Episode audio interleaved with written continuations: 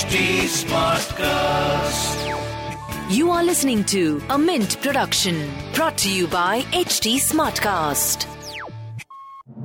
Good morning. You're listening to Mint Business News with me, Gopika Gopukumar. Here are the main headlines this morning. Global rating agency Fitch has lowered India's economic growth forecast for fiscal year twenty-three as measured by gross domestic product to seven percent from its June estimate of seven point eight percent. It now expects the G D P to slow further to six point seven percent in F Y twenty-four as compared to its earlier forecast of seven point four percent.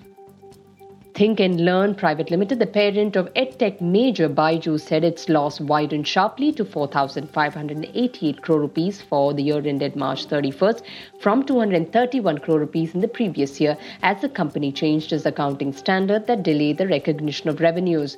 BYJU's, last valued at twenty-two billion dollars, disclosed its audited financial statements for the year ended March thirty-first after a delay of more than eighteen months. Company co-founder Byju Ravindran blamed the company's losses on changes in accounting rules that determine how and when the company books revenue. However, Ravindran, also the firm's chief executive, said that subsequent years' results would show more robust growth.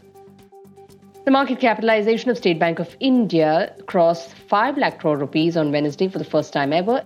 S B I shares gained two point three percent on Wednesday to hit an all-time high of five hundred seventy-four rupees.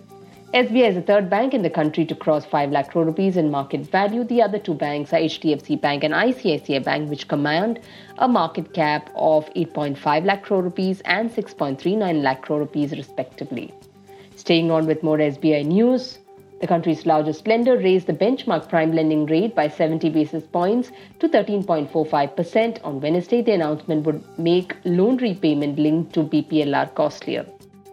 Tata Power on Wednesday said it has inked a pact to develop a four megawatt solar project at Tata Motors' Pune plant.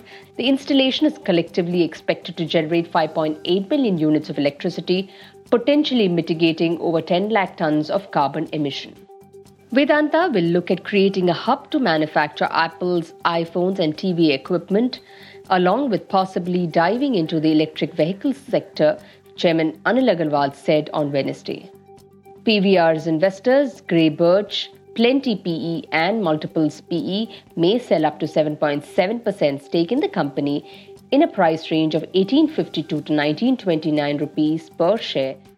Tata Steel said its board of directors has approved fundraising through the issue of non-convertible debentures of up to two thousand crore rupees in two series. In one series, they will raise five hundred crore rupees and in the second, fifteen hundred crore rupees. Shares of Tamil Nadu Mercantile Bank saw a muted debut on Dalal Street today as the private lender got listed at four hundred ninety-five rupees on N S E, a discount of three percent against its issue price of five hundred ten rupees per share. Meanwhile, its shares were listed at par on B S E. The eight hundred seven crore rupee initial public offering of Tamil Nadu Mercantile Bank, which was sold in the range of five hundred to five hundred twenty-five rupees apiece, received a dull response from investors as it was subscribed two point eight times.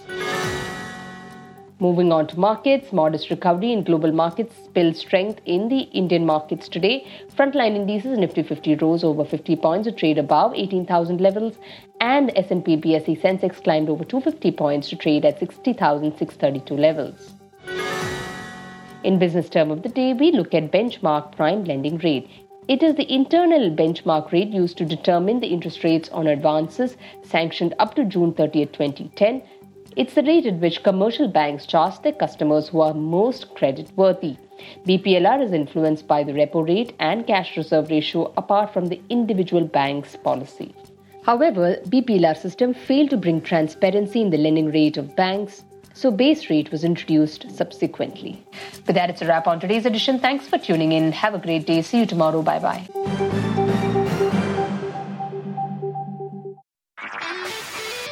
This was a Mint production brought to you by H T SmartCast. H T SmartCast.